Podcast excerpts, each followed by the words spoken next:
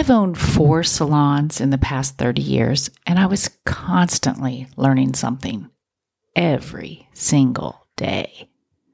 I've made mistakes and I've learned from them, but there are some lessons that would have been helpful to know before I started out.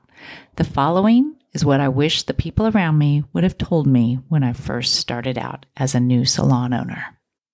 Well, hey there. Welcome to the Salon Ownership Made Easy podcast. As a former salon owner, I know how tough it can be to deal with things like hiring new team members, managing your KPIs, and fixing everything that seems to break in the salon. It's enough to drive anyone crazy. But don't worry, I'm here to help you navigate the ups and downs of the industry. Let's face it, Beauty school didn't prepare us for the real world of salon ownership, but with the right techniques, systems, and mindset, you can achieve amazing success. With over 30 years of experience and four successful salons under my belt, including two that hit over seven figures, I've learned a thing or two about what works and what doesn't. So buckle up and get ready for some practical tips and real talk. Let's do this.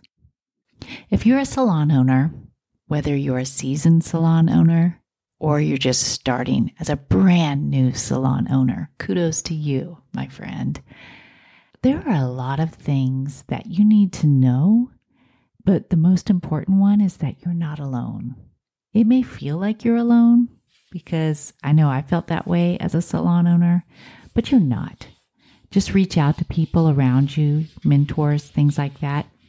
Today's podcast, I want to go over just a few things that I wish I would have known when I was first starting out.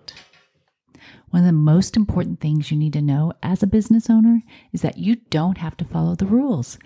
You'll be given advice from everyone around you about how things should be done and when things should be done and what things should happen and when they should happen.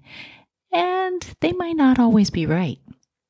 Look, you're in charge of your own company, and so don't let anyone tell you what's right or wrong for your business. If someone gives you advice that doesn't sit right with you or your gut, or if it just doesn't make sense to you, then don't do it. Your intuition is there for a reason. Trust yourself and go with it. Remember, there are no right answers when starting a new business, only choices. Choose wisely and act on anything that feels like the best option at that moment in time, even if it goes against other people's suggestions or advice from friends or colleagues who may not understand exactly what's unique about your company, your company's needs, your goals, your values. You know what I mean. Another important thing is watch who you take advice from. Yeah, although it can be difficult to determine who to listen to, I recommend finding someone who has a similar background as you and whose advice is based on their own experience. If they're not in the same industry as you, or if they don't understand the goals of your business, then what they say may not apply to your business. And also remember, when someone is jealous of your success, they're not likely to give honest feedback. In fact, they're more likely to criticize everything about your business. So be careful of this type of person. Although they might have good intentions at heart and really want to help by giving advice, it's really unlikely that their comments will carry much weight with you. Another thing is don't forget who you are. Yeah, it's easy to get caught up in the hype and lose sight of your goals, especially as a brand new entrepreneur. Don't let success get to your head, especially if it's not earned yet. Be true to yourself and remember who you were when you started out. You know, someone who is willing to work hard for their dream, but also realize that it may take more time than expected and even fail completely before finding success, or at least learning something, if you know what I mean. Another important thing to remember is make time for family. Look, you don't have to be an expert at everything, but you do need to know that you are a good role model, a good listener, communicator, and friend. If your kids learn how to treat people by watching how you treat others in business, they'll grow up knowing what they should expect from other people, right? It's important for your kids to see the person behind the wheel of their own dreams. even if those dreams don't include starting a business yet. Remember this too embrace change and failure. Yeah, I said that. Embrace the failure.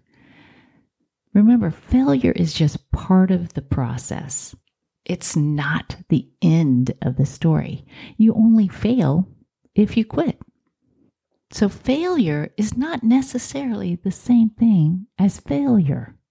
Yeah, if you're trying something new and it doesn't work, that's a great way to find out what does work, right? I know it sounds silly, but it would have been nice to hear from someone who had gone through similar experiences and was telling me things were going to be okay. And they were going to be okay. Sometimes you just have to pivot. You fail to success. Just fail forward. they actually have t shirts that say that. All right, another thing to remember relax and have fun. If you're a business owner, it's very easy to get caught up in the day to day tasks of running your company. Believe me, I know. It's important to remember to take time for yourself so you can relax and have fun. This may mean relaxing at home with your family, going on vacation with friends, or even just taking some time out for yourself during the day when you need it most, like maybe three o'clock in the afternoon, go grab a coffee. When starting my own business, I wanted everything to be perfect from the very beginning. However, no matter how hard I tried, there was always things I could improve upon, which led me into a negative spiral where every little thing became a big issue in my mind and sometimes it still does. The problem was not really in my head, but rather because I was comparing myself with others around me who had been running their businesses successfully for years, which makes sense since they had more experience than me. Instead of worrying about what other people think, about how well or poorly you're doing in your business, focus on improving yourself instead. I always told my team, let's just focus on what we can improve in our four walls. Get your eyes off the competition. Just keep improving yourself. Here's something else. If you want to run a successful business, make sure you're in the right mindset. Yeah, your mindset is the most important thing. The reason why some people succeed at things while others fail is that they have a different mindset and then they apply that to their daily lives. If you have a growth mindset, then your chances of success increase dramatically. Mindset is like a muscle, though. The more you work it out and exercise it, the stronger it gets. If you want to change your mindset for something better, for example, being kinder towards people around us, we need to realize that this takes time and effort. We can't just snap our fingers one day and expect our inner demons to disappear overnight, can we? No. So let's just wrap this up by saying when starting a business, it's easy to get caught up in all the hype about what you should do. But at the end of the day, your own ideas and opinions are what will make your business successful or not. And that's something only you can decide. Don't be afraid to take risks when trying new things. Sometimes they work out and sometimes they don't. But remember, even if something doesn't turn out as planned, there are always new opportunities ahead. If you need some help, I'm here. I'd love to help you. Believe me, I've been there and I've seen and I've been through a lot of things. Why don't you head over to my website, salonownershipmadeeasy.com, sign up for my success plan, and download my free guide to help you out so you can have the best year ever. Plus, then you'll be signed up to get my weekly newsletter with all kinds of tips and tricks and daily nuggets and motivation and all that good stuff. Well, that's all I got for today. Thanks for listening. And until next time, remember when you know better, you do better. Thanks for hanging out with us on today's podcast. We hope you found it interesting and learned something new. If you liked what you heard, hit that subscribe button so you don't miss out on future episodes. We're always open to your feedback and suggestions for topics to cover in the future. So don't be shy. Drop us a line on social media or shoot us an email. Thanks again for listening, and we'll catch you on the next one.